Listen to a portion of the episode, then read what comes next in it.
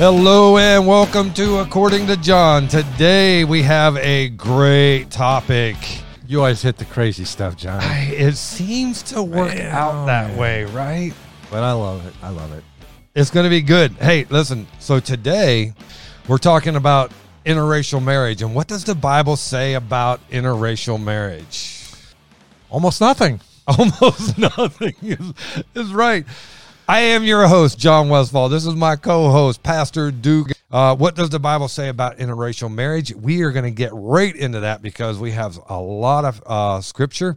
And I think that you will be surprised. And then hopefully for anybody that's out there that, that says, oh, you can't marry them because they're a different color than you, we're going to talk about that. I'd say it's uh, one percent scriptural and ninety nine percent cultural. Brother, if you'll open us in prayer, then we will get started. Let's pray. Father, uh, help us to rightly divide the word of God. Help us to share it with uh, lots of love and joy. Uh, God, we just want you on the throne of our hearts. We want you guiding every step of our lives. We want to hide your word in our hearts that we not, might not sin against you. Let this uh, podcast be a blessing to all who hear. In Jesus' name we pray. Amen. Amen. Okay, what does the Bible say about interracial marriage? Nothing. I was talking to a guy, a friend of mine, and and this was in North Carolina. This has been years ago, and he said God is against interracial marriage. He was prejudiced, and and I said, really? He goes, yeah. And I was new, brand new Christian. And so I said, "Well, where? What does it say?" And he goes, "Every everything is to stay with its own kind." Well, well, guess what its own kind is? Humankind. humankind, animal kind. Uh, the animal kind, horses are with horses, so a zebra and a horse will go Things together reproduce after their kind. after their kind. That's in the Bible. Yeah, a, a poodle and a wolf can re. Oh, that's a terrible thought. Uh, but Interesting. uh, but a, Johnny, there you go again. I love your illustrations, bro. a poodle and a wolf could. yeah, genetically it'll work. It would. It would just. be extremely interesting. It'd be a disaster, but it would work. It'd like a it tough would- poodle, dude. Can you imagine a wolf going back into the wild with curly hair? That's why he said, "Dude, where'd you get the perm?" That's a terrible. Get us thought. back to the scriptures, Johnny. So, with its own kind, yes, that would be accurate. But the kind is humankind, horse kind, dog kind, cat kind. That's the difference. Deuteronomy 7 3 through 4 really starts laying down the reason that you're not to interracial marry. But as we look all through the scripture, and by the way, it's Old Testament through the Bible, Old Testament and New Testament, it's not color. It has nothing to do with. It has color. to do with uh, the the people, the race of people of faith, if you please, the Jewish people. right. Uh, they well, go ahead and read the scripture. So Deuteronomy 7, 3 through 4. Nor shall you make marriages with them. You shall not give your daughter to their son, nor take their daughter for your son. For they will turn your sons away from following me to That's- serve other that's- gods. That's the big one right there. so the anger of the Lord will be aroused against you and destroy you suddenly. Really wasn't a racial, uh, you know, black, white, or, you know, black and white. It was a faith thing. It was, was faith. Uh, the the the Jews are monotheistic, one true and living God, creator of heavens and earth, uh, Father Abraham, and uh, the big deal going on on planet Earth is God has a plan to fix our problem, and that plan is the Messiah, the Redeemer, will come, and He had a chosen nation, the Jewish people, and He gives instruction to His people on this marriage topic. And it really doesn't have anything to do with skin color. No. It has to do with God's purpose for the Jewish people. Well, well, here's the thing: skin color. If if you go back and research history, you'll find skin color was a political issue. It was never a human race issue because we only have the human race. We don't have different races within the human race. You have the Tower of Babel. There was a separation of people, uh, and, and the reason there was separation of people is because they were given a directive. And they disobeyed to scatter, and so God forced it. He forced them to scatter, but but that's not because of different color or different race. It's uh, Biblical disobedience. biblical disobedience. We didn't listen. We didn't have issues again until until politics got in the way and politically started dividing, and they're still dividing to this day, and it drives me insane. Malachi two eleven. Malachi two eleven says, and, and you said it because you remember said with the Jews that, that God dealt with the Jews and and he's like, hey, listen, you gotta you gotta keep this. The Jews had to keep the bloodline pure. That's the whole purpose of the marriage issue in the in the law of Moses, because a redeemer's going to come, and that Jewish bloodline must be kept pure. And if they're marrying outside, it can contaminate that that that line. It had nothing to do with skin color. Had nothing to do with skin color. It had nothing. to do with the genetic uh, line. Uh, the Messiah will be born of the seed of Abraham, of the tribe of Judah, of the lineage of the family of David. Keep that pure. Right. And uh, there's a lot of examples in the Bible where they went outside of that. Uh, it didn't incite God's wrath when Moses uh, married an Ethiopian woman. Uh, but it did create some problems with his sister and brother. Had nothing to do with God. Had to do with people, cultural issues, and uh, wasn't a biblical issue at all. Yeah, and and so here we go in verse eleven, Malachi, or if you're from the Happy Days era, Malachi. or the Italian prophet over there, Or the, that's right, the Italian. Love that guy. the Italian prophet Malachi. I'm going to have to use that one. In Malachi 2:11 it says Judah has dealt treacherously and an abomination has been committed in Israel and in Jerusalem for Judah has profaned the Lord's holy institution which he loves he has married the daughter of a foreign god. It was a spiritual thing, not a legal thing, not a genetic thing. And God just loves people. Got a plan. He wants them to be part of his plan. And Satan, see, Satan's in here. He takes the oh. lust of the flesh, lust of the eyes, you know, pretty foreign girls and bring them in, you know. God just to keep the bloodline pure. Well, that's also why we see a lot of killing in the Old Testament. People are like, "Man, why is God such a murderous God?" Well, these are people that are so far outside of his boundaries. They're just trying to uh, carry out Satan's agenda. And God said, no, I'm not going to let, let that happen. Well, because because he knew that with the Jews, if they married outside, that's really going to draw and uh, uh, the Jews away and run the risk of polluting the bloodline. And now we got a huge problem Yeah. at its core. I'd like to circle back around something you mentioned just a moment ago about the, the races, uh, the, back to the Tower of Babel. They're in disobedience. God told them to, to fill the earth, and they didn't do it. They're going to stay here. We're going to take over, and we're going to build a way to heaven. We'll do it our way. We'll work our way to heaven. We'll build a tower. We'll get there without God.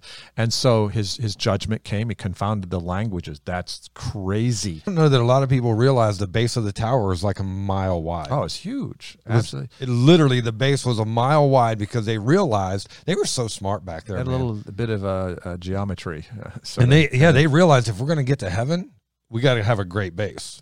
and they it all uh, they put everything into this in their disobedience to God. So God came down. The Bible says confounded their languages. This is a, a something that's totally inexplicable to the uh, humanist anthropologists. Would say look back and say how was there a sudden appearance of five thousand different languages on planet Earth? Pla- uh, languages emerge and they change a little bit, but they're just not new. You know, Right. we don't go out and say, "Hey, you know what? We're going to start a new nation. We're going to start a new language." Yeah, we take with us the language that we've got, and so it's totally inexplicable to this se- secular anthropologist how that could be. Boy, when God confounded the languages, He really did it. But this, the thing that really fits with our topic today is these people groups are forced to to, to spread out over the world. As they do, uh, they have certain genetic, they have a gene pool they're taking with them. And through the uh, centuries of genetic isolation, we have what we would call the racial features Right. begin to be dominant. Uh, the And, recessive and I think genes I think this. I think when God separated them, that He separated them already where they already had. I don't think He just randomly separated them. I think He separated them according No, the, to. it- the the simplicity of it all is I agree with that, but just it was very simply groups migrated to the south, the Ham, the descendants of Ham. Groups headed west, the descendants of uh, Japheth. Groups headed east, the descendants of Shem, and they part of the Shemites uh, landed in is uh, landed in in the Middle East and uh, modern day uh, Israel. Right. And then uh, through genetic isolation, these things begin to surface. If you know facial features, skin color, hair color. Is the hair going to be uh, straight or is it going to be curly? All the different things that we see in the races. You can tell just from the genetics that Indian the Native American people, North and South America, they did not come from the West to Right. America. They came from the East. Right. They have a, a Shemite bloodline. And so, so traceable. And it's so simple uh, when you look to the scriptures for your answer. And then man comes along, turn, tunes out God, does it our way. And now we have this thing called racism. I think it really makes God sick. I think it does. And again, you don't find racism until there's a political agenda. There you go. Because of political agenda, our country has went back 50, 60 years, man. It's it's so unbelievable because for the most, I, I just don't believe America is racist. Two part two party system. Uh, somebody's going to try to get different groups of people, divide the people, get them on my team. If you got two party system, you got division. there you go. One, it's- one of the worst. in. It, it is one of the in. worst mistakes America ever made was allowing a two party system. Well, it's here, and we deal with it. But you know, it gets so complicated. I remember the days of my youth. I was so frustrated with all this stuff. Uh, Vietnam and racism were the things that just killed me. I had a lot of black friends, and I saw some injustices that were done. And you know, and sometimes people, you know, if I go out and break the law and I get arrested, it's not the police's fault. It's my fault. I broke the law, and then the police have to be professional about that as well. But the whole thing just angers God. Uh, he's I think just- it does. it breaks his heart. When you go back to the scriptures and you get into the family of God deeper and deeper, the racism kind of goes away. I, I see the blend of, of races in our church. It's so beautiful. We have white families that adopted black kid, Hispanic people that uh, have adopted black children. That's how heaven's going to be. We're going to be all red and Yeah. different colors. We're all be messed up. I hope so. The more messed up we are, I think that the better we off we are racially. I, you know, when I look at when I look at people, uh, I see people. That's what God sees. That's and I, that's all God sees, man. Love your neighbor. God so love the He- world. Yeah, and He says, "Love your neighbor." Well, who's your neighbor? Everybody you come in contact with. So we're we are we are required, commanded, to love our neighbor. And if our neighbor is everyone we come in contact with, then color has nothing to do with it. Which means then color has nothing to do with marriage. It, There it go. is who do you love? Then you love them, and now there's stipulations on who you love and and how you are to be, but there's no stipulations on the color. Nothing whatsoever. Everything goes back to your relationship with God or not. That's it. Yep, it's uh, the Bible is is basically silent on interracial marriage, but there's a lot of directives in the Bible about marriage. We're going to look at that here. But none of them to do with color. Nothing. There's nothing in nothing in the Bible to do with color. Nothing. What does God think about interracial marriage? He doesn't. Uh, if you, if you will, right? I mean, I think God just scratches his head, says, "You guys are so stupid." Well, it's kind of like with the Jews, you know, God gave them a certain amount of laws and they were like, oh, we're not happy with that. Let's add on 613 more.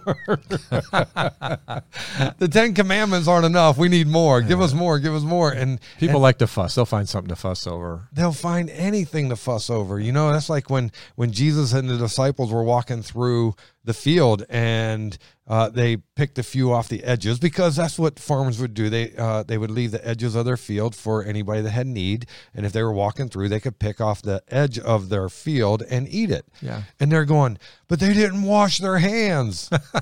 You know, it's like who cares? They're hungry, they're walking, and it's between them and the and the fruit of the ground, and they eat. And the, and these guys are made. Well, you know, the Jewish law says, Yeah, the man-made Jewish laws. and God says, listen, it doesn't matter what goes. It's not what goes in the stomach that defiles the man. God says they're hungry. You got food. Let Give it 'em to eat. Shut up on all this. oh, did you wash your hands right? You know. Now my wife would probably want me to wash my uh, uh, hands. oh, right, and, too, and don't forget, wash it for twenty seconds, and then on the front of that, get that. Careful where you wipe them. And Jesus says, Look, you can pick your nose and eat your food. I don't care because it's not what goes in that defiles the man, but what comes out. You know, Johnny, I'd like to bring in something that I think uh, our audience would find very interesting. Um, this whole marriage concept throughout the history of the world in different cultures. This is just Jewish. It certainly was locked into Judaism. Marriages were arranged. I have Indian friends, college. I, I don't know that I don't know that it's a, a bad thing. I, I don't know that's a good thing. We got away from that. Yeah, I want to talk about that just for a little bit. I've had some uh, young uh, Indian uh, from India uh, people in our church through the years, uh, mostly RPI, Rensselaer Polytech Institute students, and they love the Lord Jesus, and uh, they didn't date because they didn't think they had enough sense to do that. And but they would wait upon their they had Christian parents. Wow. And they would wait upon their parents to get things rolling for them. And Yeah. the parents would say, "I'm not going to r- roll with anything until you get your education." So they were really motivated to get their education. They were arranged marriages, and the Western, uh, her friends from the Western world, that's crazy. But people throughout history viewed marriage, the value of the parents, the discernment of the parents, even the grandparents.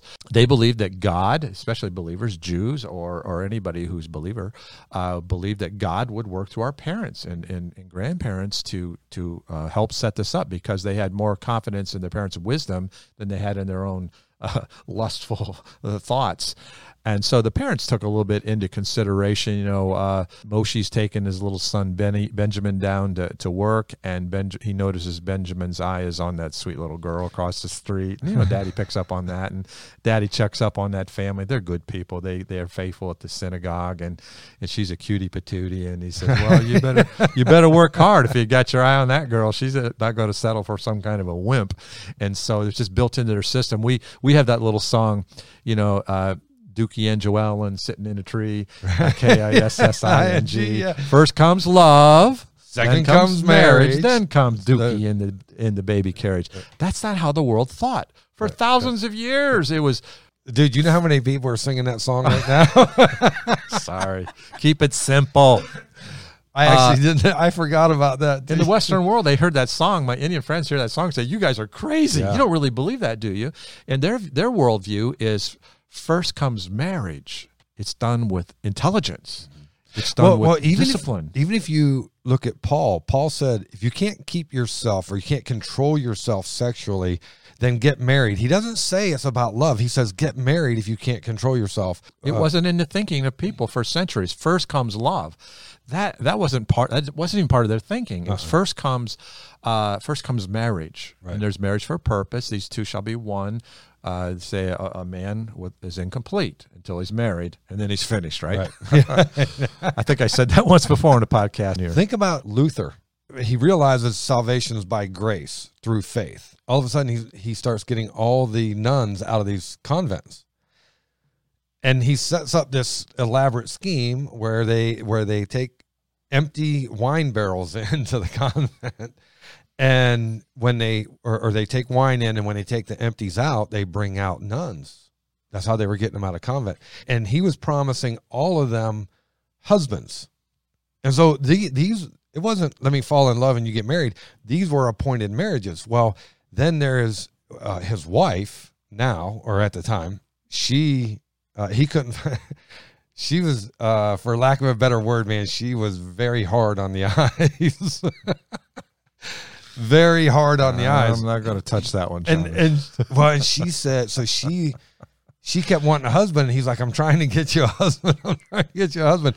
And she looked at him and she said, If you don't get me a husband, you'll be my husband. I did not know the story. Oh yeah, yeah, yeah. And so, and I, I can't remember her name, but anyway, she goes, "You will be my husband if you can't get me a husband." Well, it comes to find out he couldn't get her a husband, and she was hard on the eyes, he kept his promise. but he kept his promise. Wow. And so he ma- they Attaboy. married. Yeah, so they married, and as time went on, they became absolute best friends. They were inseparable, and their ministry became.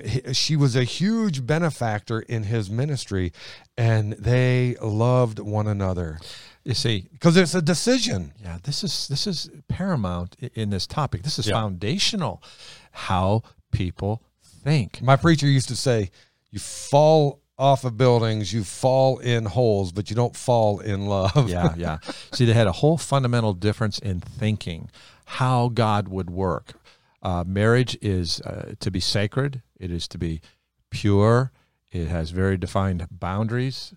For this cause shall a man leave his parents and cleave unto his wife, and these two shall be one flesh. No sex before, no sex outside of, sex within. It's a gift of God. And they believed, they didn't go out, I got to find a woman. They got to, they, they, they face life, I got to be the man I need to be. Right. I, I need to walk in integrity. I must win the confidence of my parents so that my father can represent me to some girl's father with confidence. Because my dad is not going to let me get married if I'm an idiot. Well, even and that's the other thing. If you if you look at arranged marriages, before anybody made an agreement with another, they looked at the parents, because by looking at the parents and the parents' life, they would un- understand what kind of child they were going to get. It was a fundamental uh, change in American and Western now Western culture that that emerged probably around the latter part of the 18th cent- or the 19th century, where things started kind of changing, where we let the, the, the kids make their own decision on who they're going to date and who they're going to who they're going to marry. And you know, it's interesting. I've I've had uh, I've had a lot of marriages where the parents weren't happy about who the child had chosen. And it's so awkward for the parents because they feel terrible if they don't bring it up. And then oftentimes if they do bring it up it creates all kinds of complications. And i've seen it where uh, you know that par- i'll just say this the parental blessing is really important no matter which side of history you're on. It is it is hugely important. Uh, I know of a guy that was going to marry this girl, and he looked at the father and he said, "You know, you realize I don't need to ask you. We're adults. We can get married." And I said, "You realize?" In my brain, I'm going, "You realize without the parents' blessings, it complicates the relationship. extremely Not not because the parents control anything, but because uh, number one, it's a respect thing. You you have to come out of the gate with this respect thing. Number two, if you're already looking at it as I don't need the parents' blessings, uh, I'm marrying the daughter. The parents got nothing to do with it. Uh, where do you think the daughter's going when there's issues? And and not only that, but listen, when you marry someone, you are marrying their parents as well in the respect that the influence. and it'll either blend or it'll be a wall. Yeah. And I've, you know, that's one of the benefits of getting older. You have a, you've seen the track records, you've seen the results of things. Officiated 324 weddings, Nice. a lot of work. I have a divorce rate of 20%, which breaks my heart. But the national average is like 50%. So I'm 30%. Uh, national average rate now uh, used to be 54. We're almost 56. so my, my divorce rate is 20. But but the marriage the the marrying rate is way down. yeah, people don't just bother even getting married. Why why get married? and even when they do, uh, it's it's it's really sad. I've done a few marriages where I just felt so bad about it. Like this is not going to work. There wasn't anything biblical. I mean, you know, nothing moral, anything like that. But you could just you could just tell. And I remember sitting one gal down, and I began to see a lot of mental uh, illness. And, and this young man was brilliant. Mental illness ran in his family, and some things began to surface that just really frightened me. We're not Right. talking about sin and just sadness, and things weren't functioning well. And I sat down and had the hard talk with the gal. She hated me. She kind of you know sort of forgave me and and I did the wedding. I felt horrible about it and within a year came to me she said Pastor Duke she said I owe you a huge apology. She said you love me on the highest order. Sometimes as a pastor it's just really hard to tell people what you see because I could see things that she didn't see. It, it, it's amazing how because as a pastor, uh, we do love our flock. We have to have these hard conversations with people, and I, I've been in the same boat where I look at them and I go, I I can't I can't marry you guys. Um, and and the reason that I can't marry you is because of Second Corinthians six fourteen. There you go. That's this is the this is more than just a directive. This is kind of a law of God. Had nothing to do with race. It has nothing to do with race. And and I and I had to have this conversation. Second Corinthians six fourteen. Do not be unequally yoked together with unbelievers. That's the difference. He goes on, for what fellowship has righteousness with lawlessness? And what communion has light with darkness? The light and the darkness is not skin color. It is spiritual depravity or enlightenment. It is the enlightenment is is the light of Christ. Spiritual depravity is living life without Christ. And so that that's what it means by being une, uh, being unequally yoked with unbelievers. It's very clear. It's established in the beginning of the verse. And I've had to have the conversation where I told a, a gentleman I loved him to death, and I said, um, uh, he asked me if I would marry them, and I go, I, I can't. And he goes, what? And I go, you're you're unequally yoked. I can't be a part of that because if I marry you guys, God's going to hold me accountable for violating His word. And not only that, if you are unequally yoked, you guys are going to have major division in your in your marriage. Let's focus on that word yoke for a minute. A yoke is what hooks two animals together. You know, it's interesting. Uh, you didn't just call married couples animals, did you? Uh, I think maybe I did. Human animals. And uh, they had to funny. be custom made. You couldn't put a, a donkey with an ox or an ox, another animal. They had to fit. And then if, if you had you know, two ox have they have the same gait uh, they have basically the same body shape. They pull together, and it's so much stronger. If you have one ox, he can pull like a thousand pounds. Uh, you have two oxes, you can pull like three thousand pounds. It's but, amazing. But it, well, here's here's what you just said. They are literally pull in unison because they're built the same. Their minds their are minds the, the same. Their gait is the same, and uh, that's oneness. Yeah, when Jesus said that, to be, uh, in Scripture said, "Be not unequally yoked," and their culture's like, "Yeah, that's a no-brainer." In our culture, we just kind of, what does that mean? Oh, that means I can't. Marry. Well, there's reasons why God says this. this is God's love. This is God's protection. This is God said, "I want what's best for you," and you get unequally yoked in marriage, a believer and unbeliever, you're gonna have lots of problems. Yeah, because you're going in two different directions. You can only say, oh, well, the, they're going to church doesn't bother me. I'll, I'll, just go golfing and they can go to church, or I'll go do this and they can go to church. Th- that hour or two hours spent apart doing your own thing, that's not an issue. We do that all the time. But the belief system that comes out of it is going to separate us because one says, oh, no, no, no, we got to do it the way of the Bible. And the other one says, the Bible is foolishness and we're not going to do it that way. Yeah. Who cares? Well, now all of a sudden you're all righteous and holier than thou. And these negatives start coming and now the division starts. There's really two families on on the planet the family of god and the fa- fa- jesus said to the pharisees you're of your father the devil. Well you know i talk about the different religions. People have asked me before how many different religions are there? Are you ready for this? There's only two. If you ask the world there's 4400 different religions in the world. But the reality is there's only two. And here's your two religions Christianity, God's way. It's not my way because I'm a Christian. I'm a Christian because I'm doing it God's way. Just, just for clarity. Neither is there salvation in any other, for there's none other name given under heaven among men whereby we must be saved. Jesus Christ only. You got truth, and then you got the rest. That's right. And G, uh, Jesus is the Christ, and I follow the Christ, and so therefore I am a Christian. Yeah, the exclusivity of Jesus. But just remember, the exclusivity of Jesus invites all to come you just had, you just got to do it his way. Yeah, yeah. Okay. Don't so, be mad that there there are so many ways. Just be glad there is a one way that works. Jump in, enjoy Jesus. There you go. Go to heaven.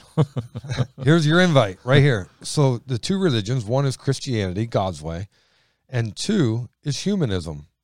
Basically, yep. That's it.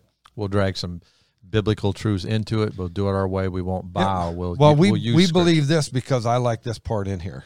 And we believe that because, well, let's just bring this in because they, well, they had this much right, but I want to add a little bit more because I like this. And all of a sudden they add a little bit more in their way. And the, it's literally, it's either God's way or man's way. There, that's yeah. your, that's your differences. And you can label it anything you want, but it still comes down to two things, God's way or man's way. When you take those two families, you have one family. It says, "Let let this mind be in you, which was also in Christ Jesus." So Jesus comes into us as as believers. The Holy Spirit. We're enlightened by the Holy Spirit, yep. and when it comes to uh, well, the other side is the flesh, or, or even worse, the devil, the prince and power of the air. So you have spiritual, the Holy Spirit, and you have secular. Well, the, and he, and even Jesus worlds. in John chapter eight, Jesus looks at him, the the non believers the unbeliever as Second Corinthians 6:14 says. And he says you are of your father the devil. When we were born we're automatically born into the family of Satan. In the dark in the dark side. That's why Jesus said you must be born again there you go. John chapter 3 verse 7 and for those of us who came to faith as as I was a young adult when I came to faith so were you the lights come on and now, you know, in the world, in marriage, you got to have compromises. I want to go to Burger King. My wife wants to go to McDonald's. I can compromise on that. I want to. I want a ranch. She wants a raised ranch. I can compromise on that. She can compromise on that. But there's things as a believer, I can't compromise. There's no compromise. I can't compromise life. I vote always pro life because God is the author of life. As as a believer, there's things that are negotiable, but I have to have God's way. Right. Yeah. If if it violates the word of God, we're out. I've never married people who where I knowingly knew it was I'm with you where it was a unbeliever and a believer. I've told couples I will not marry you because you're uh, that would be an unequal yoke. I had a guy that was unequally yoked or he wanted to be. I wouldn't marry him and his his girlfriend told him you got to get saved or I won't marry you. He was brilliant. He had an earned marketing degree, uh, doctorate degree from Yale University. He was honest. I loved this. I walked him through the apologetics, my basic Bible principles. He goes, I sort of believe I want to believe, but I really don't believe. And he says, I just can't be like you. And and and Karen, his his, his girl, he wanted to marry. He said, I just can't, can't take that leap into the dark like you guys did. I said, that's where you're all wrong. Mm-hmm. I said, it's not a leap into the dark, it's a leap into the light. So Sunday, I had a, a young lady come forward for salvation. I talked to her afterwards, and she said, when I first heard about God, Jesus, I'm like, oh, you know, I don't want to, you know, it's just, it's just rhetoric. She said, as, as I started coming to the Bible studies and connecting dots and having conversation with my parents and connecting more dots, I realized it's so exciting. This is not a jump into the dark and I hope there's something really there. She said, This fits. And I had to surrender. That's what this fella did. He, I, I said, his name was John also. I said, John, it's not a walk, it's not a leap into the dark, it's a leap into the light. And uh, probably about a month later, he was taking a walk in the woods. I used to tell people take a walk. Ro- Romans Romans chapter one. By my creation, you will see I exist. And he got touched. He got on his knees and he put his faith and trust in Jesus. Was gloriously born again. I did their wedding. They have lived uh, happily ever after. Amen. A beautiful Christian family serving the Lord. And and he sent me a, a picture. It's in my office. I'll show you sometime.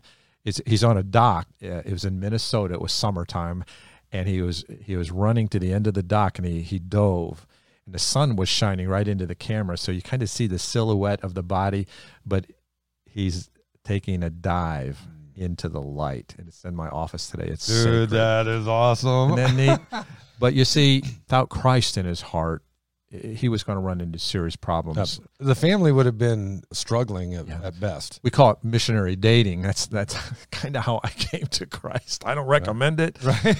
but it worked for me. And uh, my second born uh, fell in love with an, a non Christian fella. He was he's awesome, and we shared the gospel with him. He came to Christ, and he's awesome guy. So even though I don't sort of recommend missionary dating, uh, uh, sometimes it worked for me. Well. It worked for my daughter. Yeah, yeah, he made a deep commitment to Christ. They have a lovely marriage. Give me two beautiful grandchildren, along with six others. I'm rich man. I'm a rich man. You really are, man. You I think won. about that, right? I won. Martin Luther King, to get back to the question about interracial marriage, Martin Luther King Jr., he said this. He said that a person should be judged by his or her character, not by skin color. Yeah. And I agree with that 10,000% uh, because there's no place in the life of a Christian for favoritism based on race. Yeah. James 2 1 through 10 says this, and it's a lengthy one, but we'll read it, and uh, because we have to have clarity from the Word of God. That's we don't. The, that's the foundation. Exactly. It says, "My brethren." So now we know James is talking to Christians. The Christians, because it's referenced in brother as family, do not hold the faith of our Lord Jesus Christ, the Lord of glory, with partiality. For if there should come into your assembly a man with gold rings and fine apparel, and there should also come in a poor man in filthy clothes, and you pay attention to the one wearing the fine clothes, and say to him, You sit here in a good place, and say to the more, poor man, You stand there, or sit here at my footstool, have you not shown partiality among yourselves and become judges with evil thoughts? Listen, my beloved brethren. Has God not chosen the poor of this world to be rich in faith and heirs of the kingdom which he promised to those who love him? But you have dishonored the poor man. Do not the rich oppress you and drag you into the courts? Do they not blaspheme that noble name by which you are called? If you really fulfill the royal law according to the scripture, you shall love your neighbor as yourself. You do well. But if you show partiality, you commit sin and are convicted by the law as transgressors. For whoever shall keep the whole law and yet stumble in one point is guilty of all. And so he makes it so clear just by the comparison that you can't look at two people differently and judge them by their looks. You you look at their character, you look at who they are. And and if they're rich or poor or black or white, it doesn't matter. You look at the person and their character, not their skin color or their money. That's really what he was saying here. And you got to be a little bit careful. A lot more than beauty. Beauty is vain, the Bible says, and uh, in this world, it's it's it's it's, hi- it's highly esteemed in in our world today. But I know people that are beautiful on the outside and really ugly on the inside. Right. Well, and and think about this: as time goes by, if you don't love the person for the person, as time goes by, those looks are going to fade. For example, man, when I was young, I had a head full of hair, black hair, black beard. I never believed that, but I did see the pictures, so I'm, I'm I'm aboard now. I, I didn't uh, I didn't lose my hair until 34, 33, 32. It was like within 5 years, man, my hair was and I told my wife I said, "So here's the deal. If if I get a cul-de-sac, I'm shaving my head. I'm not I'm not sporting a cul-de-sac. I can't do it. I can't I can't. Hey, God bless you if you have one and it's all of it you can do that. I can't do it. So I started shaving my head. But when we got married, man, I was skinny. I weighed 145 pounds and I had a head full of hair. Well, today I'm 210 pounds and I'm bald. I only know one guy. He's okay. I like him. Uh, and I appreciate that. Uh, now, my wife, she's as beautiful today as the day I married her. She hasn't changed a bit. Man, if you don't love the person you're married to because of the person, those looks are going to go away. Yeah.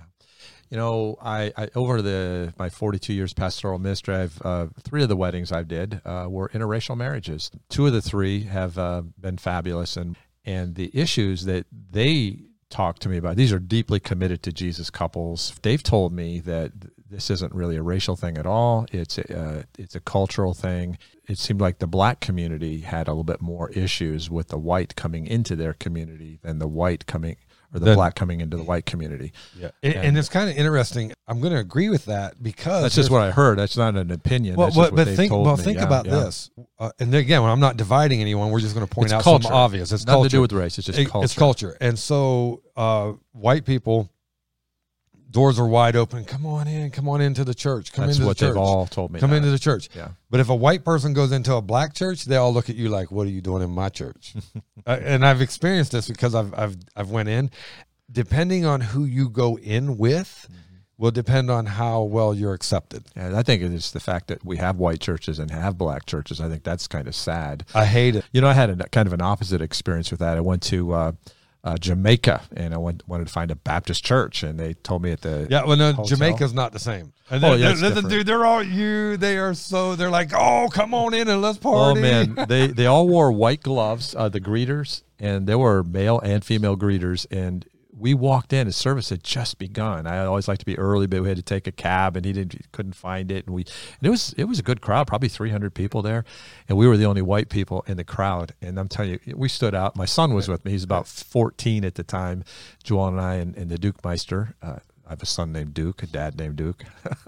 You talk about rolling out the red carpet. Oh my goodness. Then they found out I was a preacher and they Uh, had me come up and do that. Listen, the dark skinned community, they take care of their preachers. Oh my goodness. There's two things that uh, a young black man will not let anything happen to his mama or his preacher. And it is so true. It is so It is true. And that's a beautiful thing It- about about the uh, uh, African American Right? community. Yeah, I love it. Well, hey, let's let's get back to this because we're going to wrap this one up um, on uh, uh, interracial marriage. The only thing that the Bible says and makes very clear is that you cannot be unequally yoked when it comes to spiritual beliefs. Now, now, if you believe in Buddhism and Hinduism and you want to get married, go on with it. It's got nothing to do with God. And I, and I don't mean that insultingly. I'm just saying, according to the It Bible, won't be the two spirits striving against one another. Exactly. Yeah, it won't be, be an two spirits. it will be an equal yoke. It's equally yoked. Here is uh, equally yoked in Jesus Christ. And how does that happen? Well, one's got to be born again. John 3, 3 through 5. I said earlier 3, 7, but I jumped too far. It's 3, 3 through 5. Verse 1, it says, There was a man of the Pharisees named Nicodemus, a ruler of the Jews. This man came to Jesus by night. And he came to him by night because everyone else hate all of his peers hated Jesus and he didn't want his peers to see him talking to Jesus. Was so he sneaks in at night and said to, to him, Jesus, Rabbi, we know that you are a teacher come from God, for no one can do these things that you do unless God is with him. Jesus answered and said to him, Most assuredly, I say to you, unless one is born again, he cannot see the kingdom of God. He can't go to heaven. Nicodemus said to him, How can a man be born when he is old? Can he enter a second time into his mother's womb and be born? That really shows his spiritual condition right there, right? Religious but lost. Religious but lost.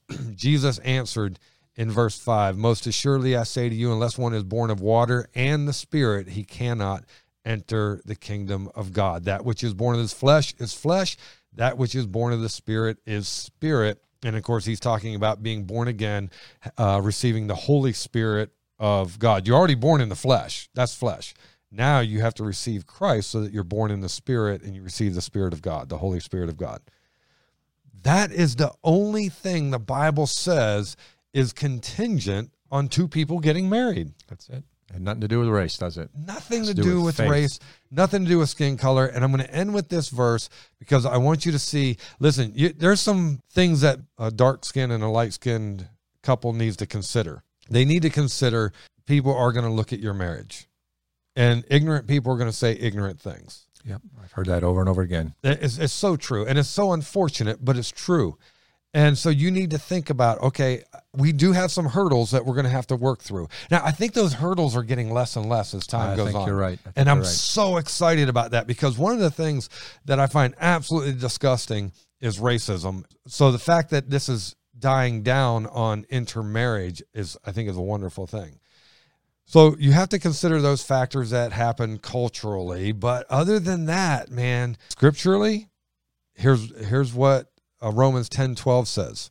For there is no distinction between Jew and Greek, for the same Lord over all is rich to all who call upon him.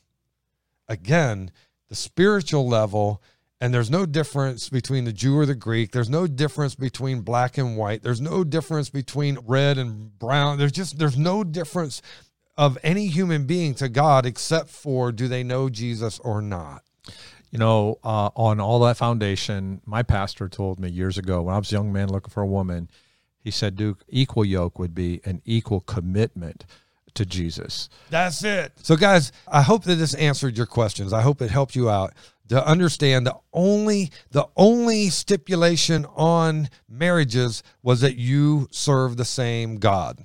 That is it.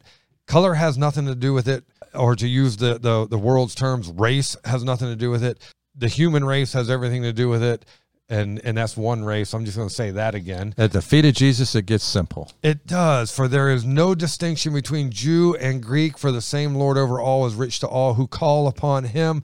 It doesn't matter who you are, where you come from. God says, if you're both in Him, get married and be committed to Him and that marriage. Mm-hmm. Amen. That's it. Color's got nothing to do with it. Guys, I hope that this helped you out. Thank you so much for joining us on According to John. And I hope and pray that you have success in your marriage. I hope and pray that if you're unequally yoked, you fix that and move on for Jesus. And if you are light skinned, dark skinned, I pray that you just conquer the battles that the world throws at you, holding on to the hand of Jesus. If this has helped you, like, share, subscribe, follow. God bless you. Have a wonderful, wonderful week.